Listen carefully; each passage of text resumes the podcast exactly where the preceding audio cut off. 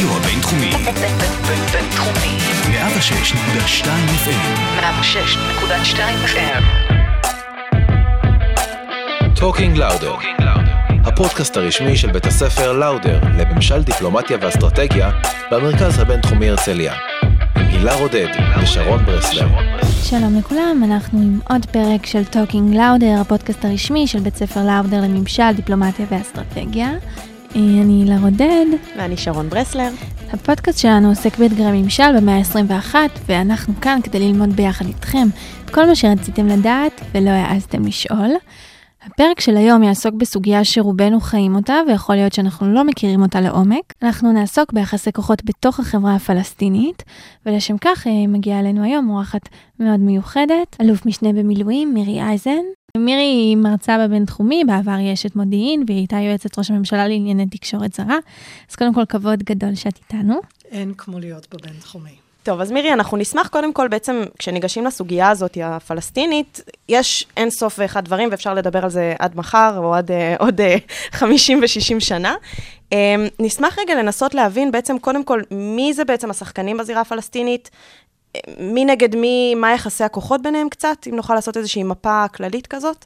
אז יש צד אחד של המפה הזו, שזה כשאנחנו מסתכלים במדינת ישראל, אז אנחנו רואים את יהודה ושומרון, או כפי שהם יקראו לו, הגדה המערבית. יש את uh, התושבים של מזרח ירושלים, אל-קודס בערבית. יש את תושבי רצועת עזה, ובנוסף, בעצם גם יש פה את הפלסטינים, אזרחי ישראל, שאנחנו לא מסתכלים עליהם בתור חלק מהעולם הפלסטיני, אבל הם מושפעים. בתוך החברה המגוונת הזו, רצועת עזה, מזרח ירושלים והגדה המערבית, יש בעצם שני צדדים, כבר תקופה מאוד ארוכה, שהייתי קוראת להם משהו בדומה להדתיים והחילוניים. רק בעגה של כולנו נקרא לזה חמאס ופת"ח. שפת"ח, בעצם אנחנו מדברים על הרשות הפלסטינית, נכון? אז פת"ח זה אחד מאלה שברשות הפלסטינית, הם הכי דומיננטיים בתוך הרשות הפלסטינית, והם בהחלט מהווים מפלגה, בעבר ארגון טרור, שמייצג את הפלסטינים, הם רוצים מדינה לאומית פלסטינית, אבל הם לא מדברים עליה בתור מדינה מוסלמית. החמאס יבואו ויגידו מדינה פלסטינית, מוסלמית, הם גם מאוד דומים לאחים המוסלמים פה לידינו במצרים. ומה, איך אנחנו יכולים לתאר את uh, יחסי הכוחות בין שני הארגונים עצמם? זה טיפה לדומה למה שקורה היום בישראל. מישהו מסוגל היום לתאר את יחסי הכוחות בין חילונים ודתיים במדינת ישראל? שם, או בוא נאמר אצלנו, ברור לנו שיש המון גיוון. יש חילונים בצורות שונות. יש מישהו מסורתי, יש מישהו דתי. גם אצל הפלסטינים יש גיוון. אז שתי הקבוצות הגדולות זה פת"ח וחמאס, שפלוס מינוס מייצגים חילונים ודתיים, למרות שזה לא מדויק עד הסוף. ויש לזה גיוון נוסף, שביהודה ושומרון בגדה יש הרבה יותר פת"ח מחמאס, וברצועת עזה יש שלטון חמאס, אבל גם יש שם הרבה יותר ייצוג. האנשים שם באופן כללי תמיד היו יותר מסורתיים, יותר דתיים, והם גם אלה שהולכים הרבה יותר אחרי חמאס. יכול להיות שזה גם איזשהו מעגל כזה, שבגלל שחמאס נמצא שם, אז הם גם הפכו להיות יותר... אה, תראו, יש גם הבדל בתוך יהודה ושומרון. צפון יהודה ושומרון, האזור שאני אקרא לו שומרון, מירושלים וצפונה, הרבה יותר חילוני, מדרום יהודה ושומרון, שזה האזור של יהודה, מירושלים דרומה. העיר חברון היא עיר מאוד שמרנית, ויש בה בסיס חמאס הרבה יותר חזק. ולגבי היחס אה, לישראל, אני יודעת לדוגמה שאם הרשות היה תיאום ביטחוני, הוא הופסק, הוא חזר, אבל זה משהו שיכול אה, לקרות נניח מול חמאס? חמאס קוראים להשמדתה של מדינת ישראל. כשאני אומרת את זה, זה נשמע נורא מליצי. אבל יש להם בסוף אמנה, יש להם את המטרות של עצמם.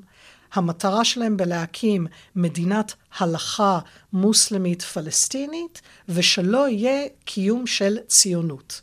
הם, גם הם, באופן כללי, זה בעולם המוסלמי-ערבי סוגיה מאוד מאתגרת, הם עושים הבדלה בין ציונים, שזה רע, לבין יהודים, שזה בסדר, מותר להיות יהודי, אבל הם לא רואים שום זכות של לאום יהודי, של לאומיות יהודית, שזה מה שבלב הציונות. אז חמאס קוראים לה השמדה.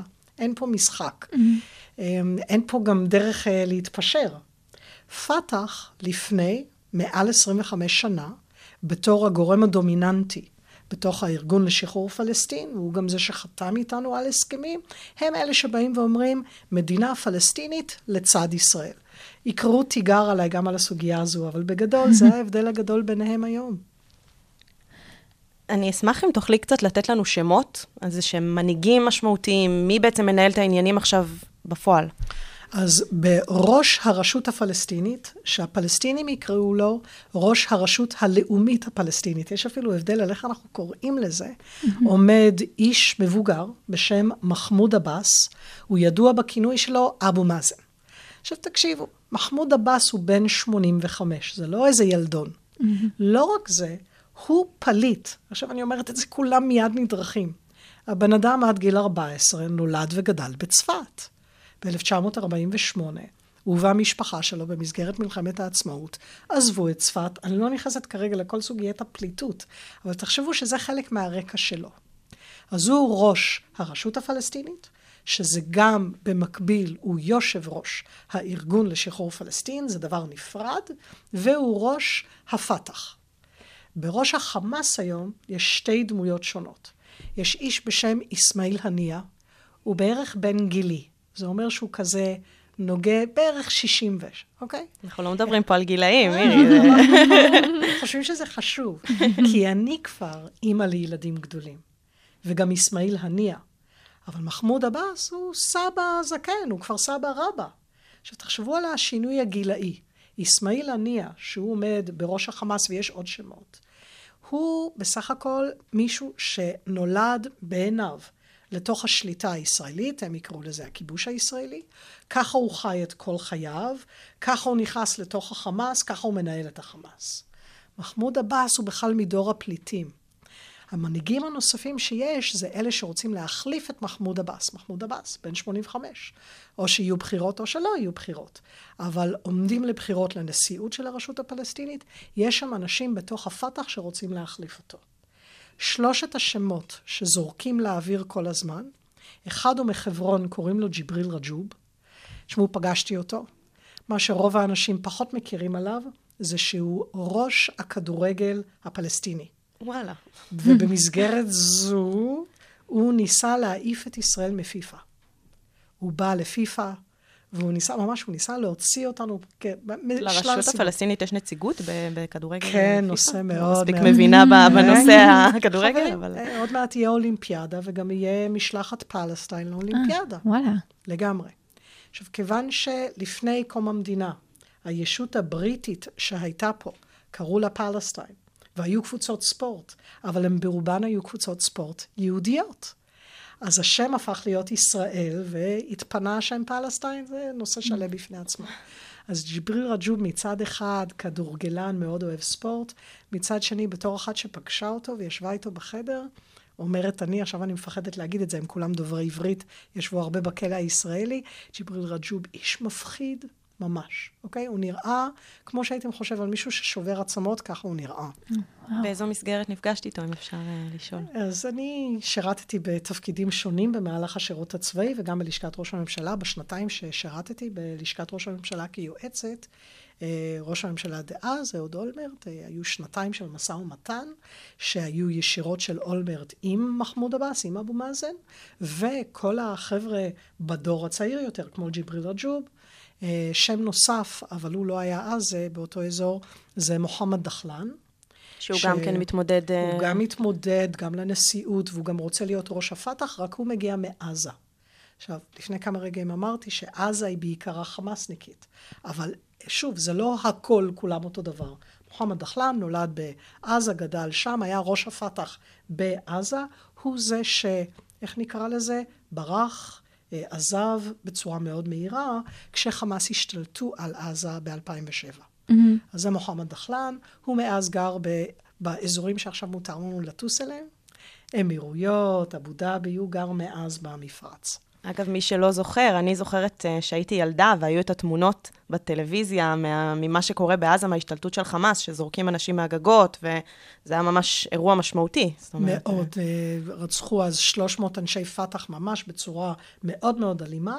מוחמד דחלן, שהיה אז בעצם הנציג הכי בכיר של הרשות בעזה, ברח אז, ומאז הוא לא נמצא, לא בגדה.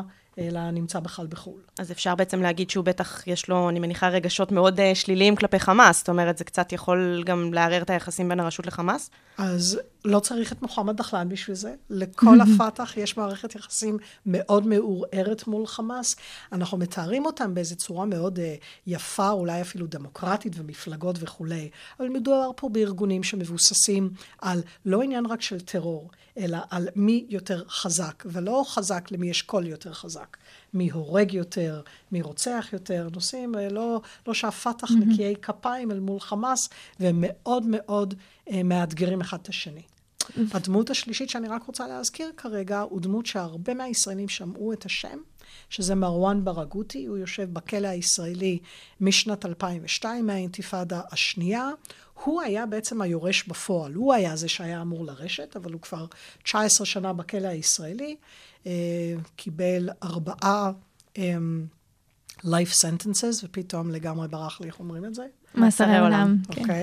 הוא היה מעורב ברצח אה, כן. של המשפחה בצפון, נכון? של יותר ממשפחה אחת. עכשיו, זה לא רק היה מעורב, הוא תכנן, הוא שלח, ויש פה אחריות שהיא אחריות ממשית, שגם אנחנו, הפת"ח, ניכנס פנימה ונרצח ישראלים באינתיפאדה השנייה. הם ממש היו בתחרות מול החמאס, כי החמאס רצח יותר. ומרואן ברגותי, שהיה אז ממש המוביל, שהוא היה אמור אז עוד להחליף את יאסר ערפאת, עוד היה בחיים. זה היה לפני שיאסר ערפאת mm-hmm. מת, כלום. הוא, אחרי זה, ישראל תפסה אותו, העמידה אותו לדין בבית משפט רגיל במדינת ישראל, לא בבתי משפט הצבאיים, והוא קיבל ארבעה מאסרי עולם, הוא יושב בכלא, אשתו רצה בשמו, וזה עוד קבוצה שלמה. הוא מהאזור, אם אמרתי קודם על החילוניות mm-hmm. של מה שמצפון לירושלים, הוא מהאזור שצפונית לירושלים, מהאזור של רמאללה והסביבה. הוא בכלא, אז איך הוא בכלל רלוונטי? אז קודם כל אנחנו בכלא הישראלי, יש את כל התנאים שיש גם לאסירים הביטחוניים. אם אתה לא נמצא בצינוק, אז יש לך גם טלפון, ויש לך נגישות, ואפשר לבוא לבקר אותך, ויש את העורכי דין. וספציפית עם מרואן ברגותי, כל הזמן יש אנשים בפת"ח שמאוד היו רוצים שהוא יהיה הבן אדם שינהל אותם. הם באים, הם מבקרים אותו, אשתו מבקרת אותו. אה, שמו את השם שלה, זה טיפה לטוב, אני לא רוצה לעשות השלכות למקומות אחרים. יש בזה את הצד הפופוליסטי כמו שיש בארץ. קשה לי להגיד שהיא מנהיגה בפועל. אין מה להגיד שבפת"ח יש נשים, קשה לי להגיד מנהיגות, אבל יש mm-hmm. נשים. בחמאס פחות רואים נשים, גם בגלל שזה ארגון דתי, הוא בנוי בצורה מאוד היררכית, מאוד פטריארכלית. ואני יודעת שאמורות להיות uh, בחירות, שנושא מאוד מדובר שהן אמורות להיערך בקרוב. יכול להיות שאבו מאזן גם ידחה אותם. מדברים, uh, הסיבה הפורמלית, למיטב הבנתי, זה שמדינת ישראל לא מאפשרת לתושבי מזרח ירושלים להצביע, אבל זה די משחק uh, לאבו מאזן, כי הוא חושש מרוב לחמאס. אז השאלה שלי היא, גם אם תוכלי להתייחס לזה, וגם אם בכללי תוכלי לתאר לנו את שיטת, ה, מה בעצם קורה שם, איך אפשר לשלוט ברשות, אה, וגם בעזה, איך הבחירות, איך נראה הפרלמנט, או... כן, מורכב, אה? מאוד מורכב. ננסי לפשט לנו את זה. אז העולם הפלסטיני נמצא בהסכמים איתנו דרך הארגון לשחרור פלסטין. ישראל ביחד עם אש"ף הקימו את הרשות הפלסטינית כדי שיהיה גוף פלסטיני שינהל להם את חיי היומיום. שיחליט מה לומדים בבתי הספר, שיחליט על איפה בונים תשתיות ואיפה עושים ביוב. והדבר הזה זה בשנות התשעים. כל הדבר הזה עבר משבר, what to say, כבד ביותר, באינתיפאדה השנייה, כאשר אותה רשות, כשהייתה במשא ומתן עם ישראל, בחרה ללכת לדרך המלחמה. יש חילוקי דעות על האחריות של מי זה, אני כרגע שמה את זה בצד. Mm-hmm. מה שנוצר זה ששלושת הישויות, קרי יהודה ושומרון, שהם קוראים לו הגדה המערבית, המזרח ירושלמים, שהם תושבים ישראלים אבל לא אזרחים ישראלים, ותושבי אה, רצועת עזה, שלושת האזורים האלה בוחרים לפרלמנט שאמור לייצג אותם, שמתוכו יש ממשלה, בנפרד, כמו בשיטה האמריקאית, הם אמורים לבחור נשיא שאמור לנהל את חיי היומיום שלהם. את הבחירות לנשיאות עושים בנפרד מהבחירות לפרלמנט. אז את הבחירות לנשיאות שלהם עשו ב-2005, אחרי שיאסר ערפאת מת. אנחנו ב-2021. לא עשו שם בחירות לנשיאות 16 שנה. אז מה קרה פתאום? מה שקרה זה שכל הזמן לוחצים על אבו מאזן, כי זה אמור להיות כל חמש שנים. והוא נמצא בשנה ה-16, אה, כשהוא היה אמור לעשות בחירות לפני המון המון שנים. למה לא עשו בחירות? כי הוא פחד שהוא לא ינצח. עכשיו, כשאני אומרת שהוא פחד שהוא לא ינצח, יש פה אלמנטים מאוד מאוד uh, שונים. יש אנשים שרצים מטעם הפת"ח מולו, כמו מרואן ברגותי, מוחמד דחלן או ג'יבריל רג'וב. זה לא שהם באים ואומרים, אה, ah, אבו מאזן מייצג גם אותנו. ובנוסף, החמאס מעמידים נציגים מטעמם. ובגלל חלוקת הקולות, תחשבו אפילו כאן, שוב בהקבלה, זו לא דמוקרטיה, אבל רק בהקשר של הבחירות, כשיש שלושה או ארבעה מועמדים לפת"ח, ורק מועמד אחד מטעם החמאס, יכול להיות שאיש החמאס יקבל הכי הרבה קולות. בגלל שהקולות של הפת"ח יתחלקו על כמה וכמה אנשים. ועל פני זה, על כן, כל הזמן אבו מאזן אומר, אני דוחה, אני דוחה. בנוסף, יש פרלמנט. בפעם האחרונה שהיו בחירות לפרלמנט זה היה ב-2006. בדיוק על העיקרון שהסברתי קודם, החמאס שמו איש אחד על כל מושב, אוקיי? הפת"ח העמידו כל מיני אנשים, והיו גם אנשים עצמאיים, ומה שנוצר זה שהחמאס ב-2006 ניצחו רוב מוחלט במושבים בפרלמנט, מעל 70 אחוז. זה המשבר שהוביל למשבר שבעטיו החמאס השתלטו על רצועת עזה בכוח מהפת"ח, ואנחנו חיים את זה עד היום, זה כבר 14 שנה, זה קרה ביוני 2006. אה, כי מדינת ישראל קמה ואמרה, לא יכול להיות שיהיה פרלמנט וממשלה וראש ממשלה, אסמאעיל הנייה, שהזכרתי קודם, היה ראש הממשלה, שקורא לחיסולה של מדינת ישראל, זה לא הולך ביחד. עכשיו, אנחנו לא נמצאים בלימבו מאז, אוקיי? החיים ממשיכים. יש הרבה מאוד אנשים שנולדו ברצועת עזה. אז יש המון לחץ על אבו מאזן כן לקיים גם את הבחירות לנשיאות וגם את הבחירות לפרלמנט. מה השיטה שלהם לא לעשות את זה? נורא פשוט. להאשים את ישראל. תמיד. ואנחנו מה זה יודעים להרים את הכפפה? יש באמת מעורבות ישראלית בסיפור הזה לדעתך? אז פה בעיניי האתגר הגדול, זה בדיוק האתגר שפחות דיברתי עליו, שזה המזרח ירושלמים. תראו, יש נושאים שהם בקונסנזוס בתוך ישראל. הסוגיה הזו של ירושלים בירת ישראל המאוחדת זה קונסנזוס, זה דבר מאוד מאוד רחב. גם אלה שאומרים שתי מדינות לשני עמים וירושלים בירת ישראל. אבל בוודאי שזאת לא הראייה הפלסטינית. ובואו נוסיף לזה שהמזרח ירושלמים הם לא אזרחי ישראל, אוקיי? הם תושבים, יש להם מעמד משפטי שונה, ובמסגרת ההסכמים בין ישראל לבין הרשות שהקימו אותה, ישראל אמרה, מזרח ירושלמים יוכלו לבחור בבחירות לרשות. מישהו מכם רוצה שמחר בבוקר, נגיד יש בחירות, אוקיי? ובירושלים, בירת ישראל, לא חשוב אם זה במזרח שלה, אוקיי? זה בתוך... יעמידו פתאום קלפיות ל... לא רק קלפיות, ויבחרו בעד נציגי חמאס, והם ייבחרו והם יהיו... ולכן, עכשיו, אנחנו צריכים לתת את האישור לקלפיות עצמן. אז מה שעשו ב-2006, כי הסכמנו לזה ב-2006, ב-2006 מזרח ירושלמים השתתפו בבחירות.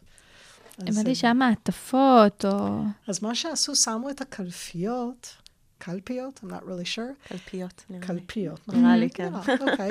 בתוך בתי דואר. למה בבתי דואר? בגלל שבתי דואר בעולם זה נחשב למקום בינלאומי. Mm. ואז אמרו, זה אמנם ריבונות ישראלית, אבל לבית דואר יש איזה משהו בינלאומי כזה. אז לא שמו כמו אצלנו את הקלפיות בבתי ספר או משהו כזה, לא. שמו אותם בבתי דואר, היו צריכים לבוא ולבחור שם. Uh, כרגע ישראל אומרת שבכלל לא פנו אלינו כדי לקבל אישור על מזרח ירושלים, בכלל לא ענינו. וכבר גם אבו מאזן וגם אחרים אומרים, דוחים את הבחירות כי לא נותנים למזרח ירושלמים להשתתף. הכי קל. כן. השאלה שלי היא, קצת דיברנו על זה בפרלמנט עצמו, אז יכול, יכולות, יכולים לכהן בעצם גם uh, מחמאס וגם uh, גם מפת"ח? אנחנו לא קובעים להם. הם קובעים לעצמם. זה היה חלק מהרעיון. והשאלה הייתה אם חמאס ישתתפו. כי יש בזה את האבסורד שהוא הכי דומה לחיזבאללה בעולם בלבנון, שזה ארגון טרור שנושא נשק, שהוא רוצה לחסל את ישראל, והוא גם משתתף בהליך של הבחירות. כמה נוח. את לא מסכימה איתי? אין בעיה, אני אהרוג אותך, ואולי את תסכימי איתי. את לא מסכימה איתי? נהרוג את הבא בתור, הבא בתור יסכים. וכך חמאס משתתף. אה, הם מעמידים את עצמם בתוכו. הפרלמנט לא היה ממש פעיל מ-2007 בגלל הקרע העצום שנוצר, כשחמאס לקחו בעצם את השלטון מהרשות הפלסטינית ברצועת עזה. אז כאן, נכון להיום אין באמת פרלמנט פלסטיני. הוא לא... הוא קיים, הוא, אינו מחק... הוא לא מחוקק חוקים, mm-hmm. הוא נפגש פעם ב... ומה שאבו מאזן עשה, הוא יצר ממשלה שקוראים לזה ממשלה ביורוקרטית, זה פשוט של טכנוקרטים, אה, כבר היו כמה כאלה, במקום אותם אנשים שבאו מתוך החמאס ונבחרו אי שם ב-2006, ואז אנשים אומרים, מה? אבל החמאס נבחרו, ואז אבו מאזן שם משהו אחר. החיים לא פשוטים.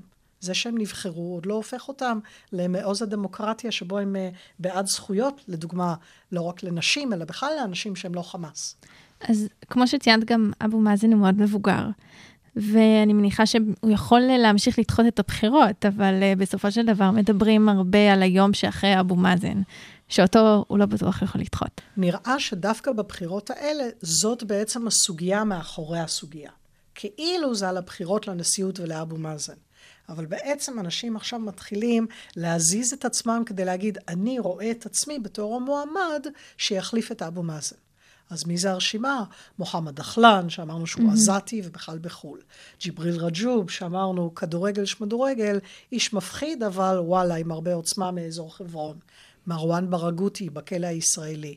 אז אלה שלושת השמות שעולים. שלושתם בני בערך שישים ו. חיו את חייהם מהבחינה הזו תחת ישראל, שלושתם ישבו בכלא, כל אחד בנפרד.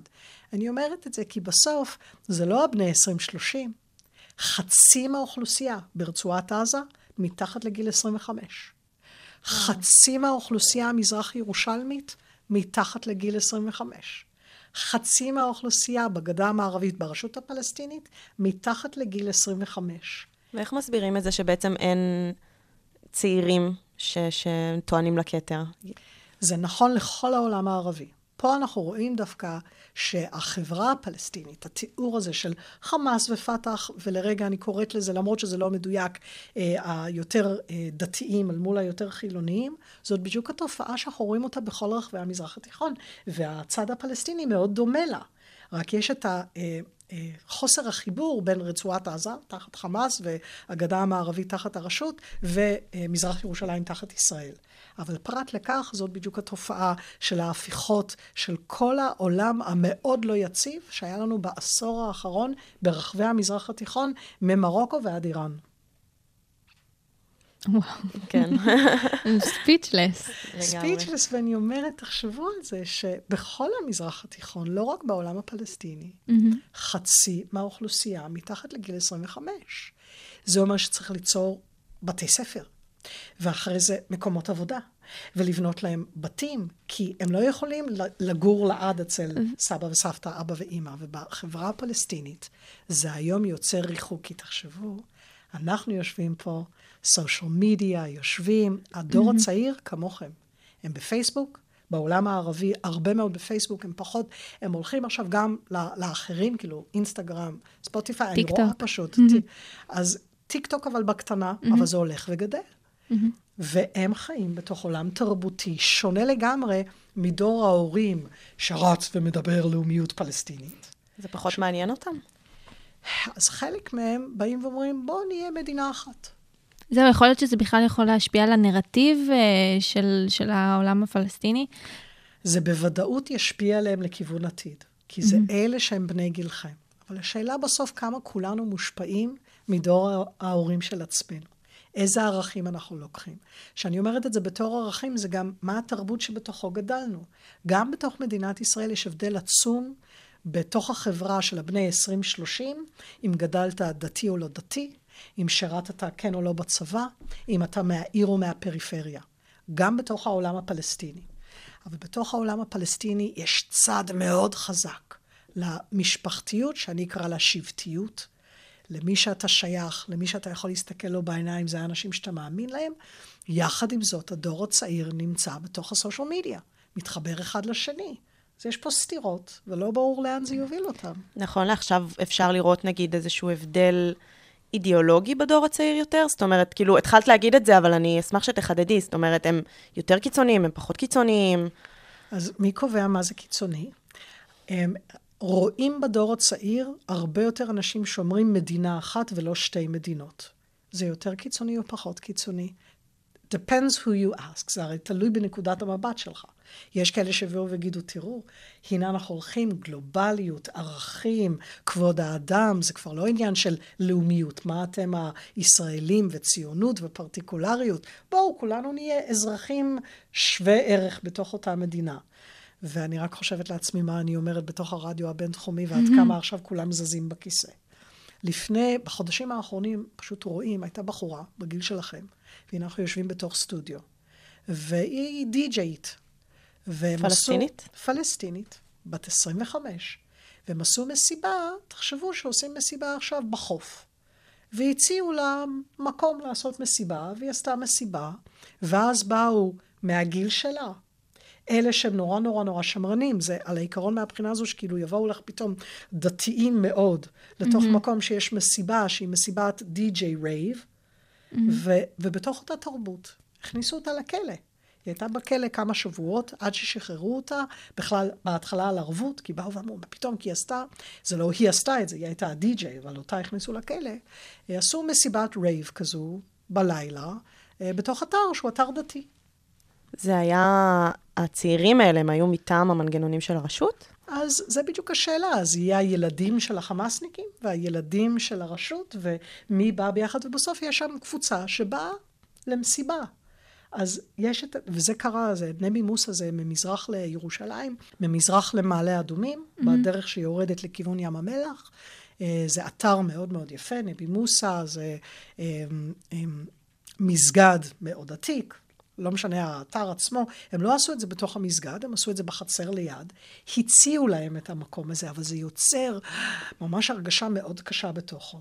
סיכוי שאת זוכרת איך קוראים לאותה בחורה?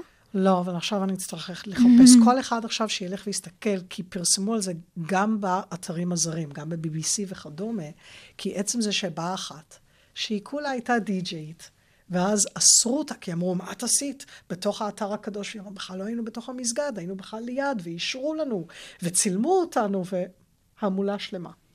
וואו. ובשנה האחרונה גם היה את משבר הקורונה, שהוא כאמור גם הגיע אה, לשם. יכול להיות שהוא השפיע גם מבחינה...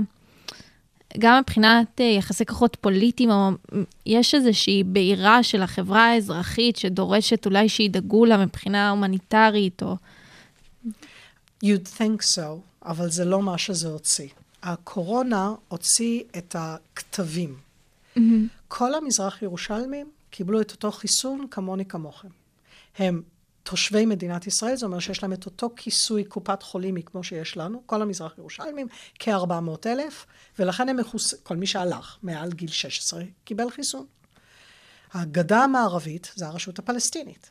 הרשות לא רוצה לעשות תיאום עם ישראל, הרשות לא רצתה בכלל להיות בתוך הדבר הזה, אז היו קצת ככה ניסיונות לסייע להם, אבל זה לא שהדור הצעיר קם ואמר בואו נעשה אחרת. אבל לפחות איתם, למדינת ישראל, יש איזשהו מגע. Mm-hmm. עם רצועת עזה, נתק. רצועת עזה בהתחלה באה, זה היה מאוד מעניין לראות את החבר'ה בני 25. הם עשו שם מהלך מטורף בעזה, אני זוכרת, עשיתי על זה איזושהי עבודה. חמאס עשו, עשו עבודה היסטרית ברצועה כדי למנוע אה, הדבקות, הם בנו מתחמים שלמים של בידודים, והם אה, הפעילו מערך ענק של מערך רפואה, ומערך כאילו שיחלק מסכות, וכאילו עם הציוד שהיה להם, אבל... אה, והבני 25 באו ואמרו, כאילו, זה היה ממש יפה לראות את זה בתפיסת עולם, באו ואמרו, אוקיי, אתם בעולם, שעכשיו אתם נאלצים להישאר בבית, לא יכולים לצאת, עושים עליכם סגר, Welcome to our world. כאילו, הם ממש באו ואמרו, עכשיו אתם מבינים מה זה לחיות בעזה כבר שנים רבות תחת הסגר הישראלי, וגם המצרים לא נותנים להם לצאת, אז היה בהם uh, הומור שחור קשה ביותר. אה, הם כל כך סגורים שהמחלה לא ממש הגיעה. נכון. אבל כשהם פתחו, תראו, בסוף זה לא מקום סגור לגמרי, גם עוברים סחורות, ברגע שעוברים סחורות יש איזשהו מגע של אנשים. מהגדה המערבית, מהיישובים השונים, גם בצפון הגדה, גם בדרום הגדה, זאת אומרת ביהודה ושומרון, גם בחלק הצפוני הרבה זמן היה הדרומי. סגור. היה סגור, אבל אז מדינת ישראל אמרה, אנחנו נחסן את כל העובדים שבאים לישראל. עכשיו, לרגע, אוקיי, קצת נשימה עמוקה, אוקיי? מצד אחד, איזה יופי, נכון? ישראל מחסנת את העובדים. ואני מסתכלת על שתיכם ואני אומרת, באמת?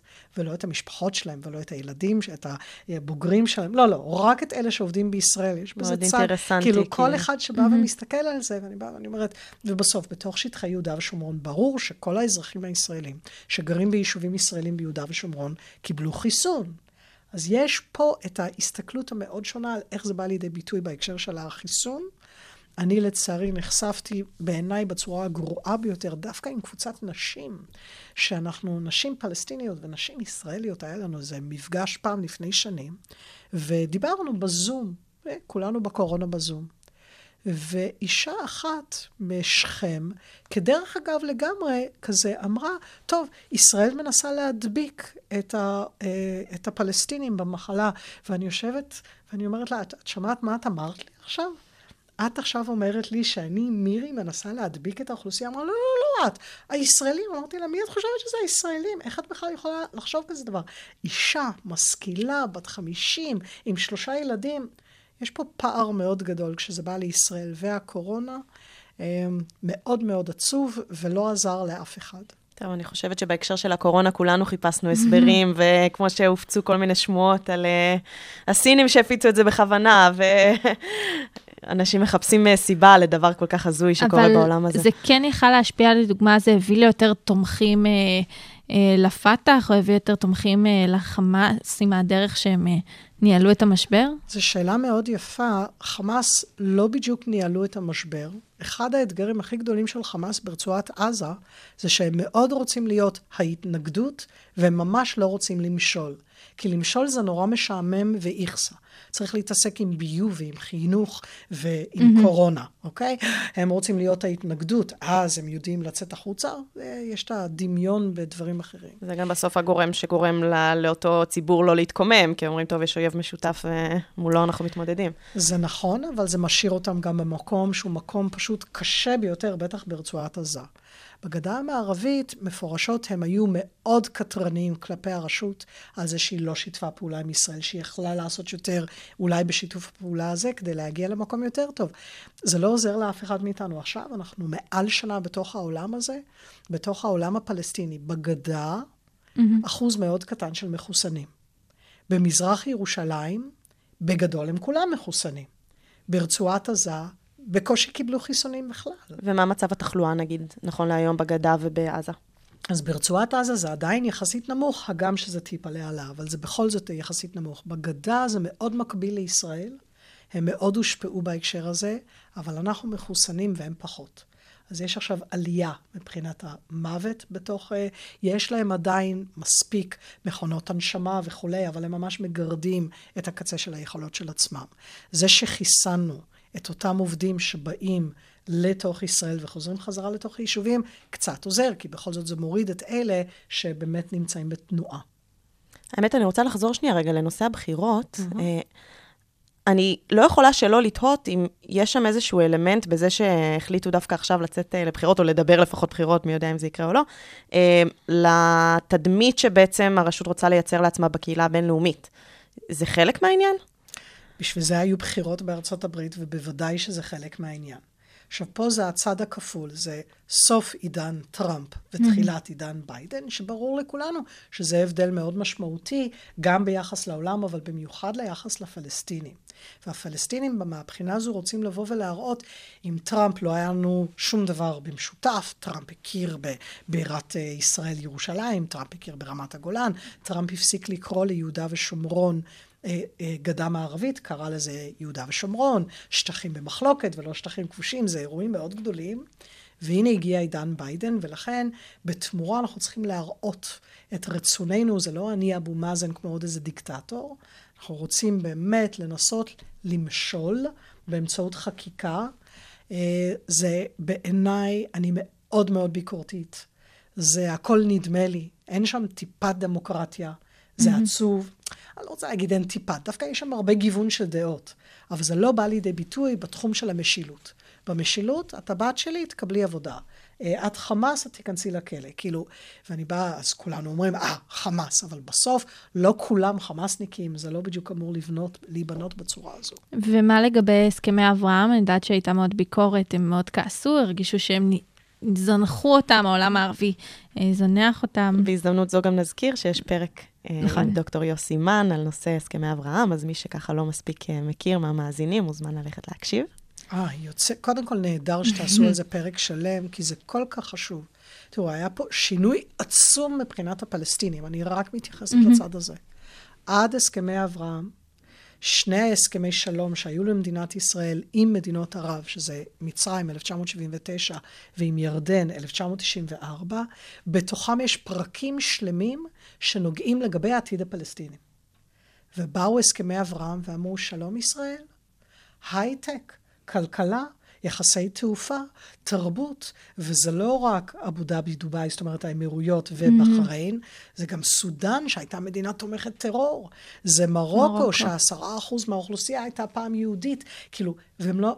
כל אחד מהם דיבר גם בהסכמים עצמם, הם מזכירים את הצורך להגיע להסכם בנושא הפלסטיני, אבל לא ייתנו את ההסכמים איתנו בכך שנגיע לזה. Mm-hmm. בשבועות האחרונים אין מה להגיד שבוודאי מכיוון האמירויות, אני שומעת יותר את הקולות שאומרים, בואו תעשו משהו בהקשר הפלסטיני.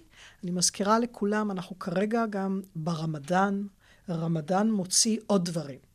אה, בשבוע, אני לא יודעת עד כמה מבחינת הזמנים פה, אבל uh, יש פה עניינים שקשורים לרמדאן, לעיר ירושלים, לאל-קודס, שזה גם חלק מהסוגיה של מה שקורה במזרח ירושלים, שזה עוד יותר מוסיף לעניין הזה. אז הסכמי אברהם, זה היה בשביל הפלסטינים הדבר הכי נורא שקיים.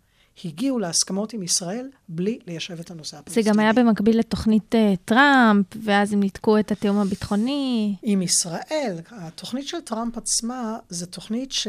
מה שהישראלים לא רואים, זה נורא מעניין איך כל אחד מסתכל על זה, זה שכתוב שם. אנחנו מדברים על תוכנית המאה, נכון? תוכנית כן. המאה התפרסמה בינואר אה, 2020, אתם זוכרים? ינואר 2020? אי שם. וזה ממש... נזכיר שמדובר בעצם על, על התוכנית שהוצעה אה, בהקשר של אה, חלוקת אה, החזרת שטחים. אז בואו נחשוב על זה לרגע, כי זה לא היה רק עניין של החזרת שטחים. בעצם טראמפ בא ואמר, בואו נעשה דיל אחד משולב. תקום מדינה פלסטינית. כל הישראלים בכלל לא מסתכלים על זה. במפה כתוב שם Palestine Israel. Future Palestinian State. לא כתוב שם משהו פחות מזה. כתוב מדינה פלסטינית. מוגדר שם איזה שטחים יהיו שייכים לאותה מדינה פלסטינית. בפועל טראמפ הציג את התוכנית הזו ביחד עם ישראל. ובזה אני לא באה להגיד שאני מסכימה, אבל אני יכולה להבין את הצד הפלסטיני שבא ואומר, מה זה נקרא לבוא ולהציג את התוכנית העתידית עם אחד הצדדים? כאילו, קצת הגינות במשחק. Uh, having said that, התוכנית עצמה מגלמת בתוכה איזשהו עתיד, שהוא יכול להיות עתיד כלכלי טוב בוודאי, uh, הוא לא מיישב הרבה מהסוגיות הפתוחות, בטח בראייה הפלסטינית. אבל uh, כיוון שבפועל הפלסטינים הסתכלו על התוכנית, לא הסכימו לה, מדינות ערב, ובראשן מהבחינה הזו זה ירדן, שהיא מאוד מאוד מעורבת בנושא הפלסטיני. יש אוכלוסייה פלסטינית מאוד גדולה שהם אזרחים ירדנים. וזה משפיע, אוקיי? באותה מידה, וזה עניין של המינוחים, שיש אוכלוסייה גדולה של אזרחים פלסטינים שהם אזרחי מדינת ישראל. אנחנו לא חושבים על זה בצורה כן. הזו. והם גם משפיעים. אבל אל מול תוכנית אברהם, אין מה להגיד שבשביל מדינת ישראל זה היה דבר נפלא. לפלסטינים זה ממש הראה שהם קוראים, אנחנו רוצים מדינה, ובאים אליהם ואומרים להם, קחו משהו, והם פשוט דחו אותה על הסף. יכול להיות שזה סוג של לנסות אה, לאלץ אותם, אה, להגיד להם, תתקדמו. כאילו, המצב הזה נמשך, לא מצאתם פתרון. הפתרון הזה, העולם חייב להתקדם, איראן אה, דופקת בדלת. זה יהיה המסגור הישראלי, mm-hmm. לא המסגור הפלסטיני. Mm-hmm. הפלסטיני מסתכל ממקומו. אני לרגע, שוב, אני מוסיפה את זה כנתון, כי חשוב לי דווקא לסטודנטים, לבני 25-30. אה, המזרח ירושלמים הם אנשים חסרי אזרחות. האנשים ברצועת עזה הם אנשים חסרי אזרחות. יש דבר שנקרא אזרחות פלסטינית, אבל כמו שכולנו יודעים, אין באמת מדינה קיימת. זה, ש... זה אנשים שאין להם דרכון, הם לא יכולים לנסוע למקומות, אין להם עתיד. זה חלק מהאתגר, ולכן לבוא ולכפות עליהם ולהגיד, אין לכם עתיד ואנחנו נגיד לכם מה יהיה העתיד שלכם, לכם, בגיל שלכם, זה יהיה בלתי נתפס. נכון. אבל אנחנו, ברור לנו שאצלהם זה אחרת וזה, אבל אנחנו מאוד חזקים. והשאלה, אה, זה, אנחנו עוד לא הגענו לשום הסדר עם אף אחד. בינתיים, מה שהסכמי אברהם מאפשרים אולי, בהקשר הפלסטיני, זה שהדור הצעיר, האמירתי, הדובאי, כל האלה של באך, שהם הרבה פחות מושפעים מהסכסוך פה כמו אצלנו. אנחנו פה מהרצליה, מסתכלים החוצה, אנחנו 15 קילומטר מקלקיליה. כאילו, it's right over there, מאוד קרוב אלינו. בקלקיליה יושב מישהו בן 25, ויכול לדבר עם אמירתי שיבוא לישראל, איש מקלקיליה בין ה-25, יהיה מאוד קשה להיכנס לישראל. ואולי דרך זה כן לפתוח איזשהו שיח, לא שיח שיביא לשלום אחווה, אלא לכאלה שיבואו ויגידו, אולי נחשוב על פתרון אחר. אולי נצא מהקופסה הזו של המאה שנה, שהיא לא מגיעה לשום מקום. הלוואי, האמת שבנימה אופטימית זו, אנחנו מאוד נקווה שלשם באמת הסיפור uh, יתגלגל. Um, תודה רבה, מירי אייזן. לכבוד לי לאנשי הבינתחומי, ותמיד בעונג רב לדבר איתכם. היה ממש מעניין. מעניין, מרתק. Uh, תודה רבה לך שהגעת. Uh, וגם היה, לא אמרנו את זה, אבל גם למדנו את הקורס איתך, והוא גם היה מרתק, אז בהזדמנות הזו שאנחנו נפגשות אחרי הזום, נגיד לך גם תודה רבה.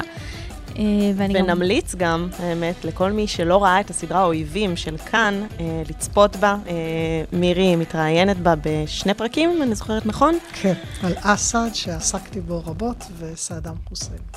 אז תודה רבה לך. ממש בכיף. תודה רבה לכם, לכל המאזינים שלנו. הפרק זמין בכל אפליקציות הפודקאסטים, גם באתר הרדיו הבינתחומי. נתראה בפרק הבא. ביי. בוא נעשה סלפי רגע, חכו, חכו, תשאירו את האוזניות. וואו, איזה מהמם זה. לא, זה פשוט מרתק. זה היה ממש כיף. נורא כיף לדבר.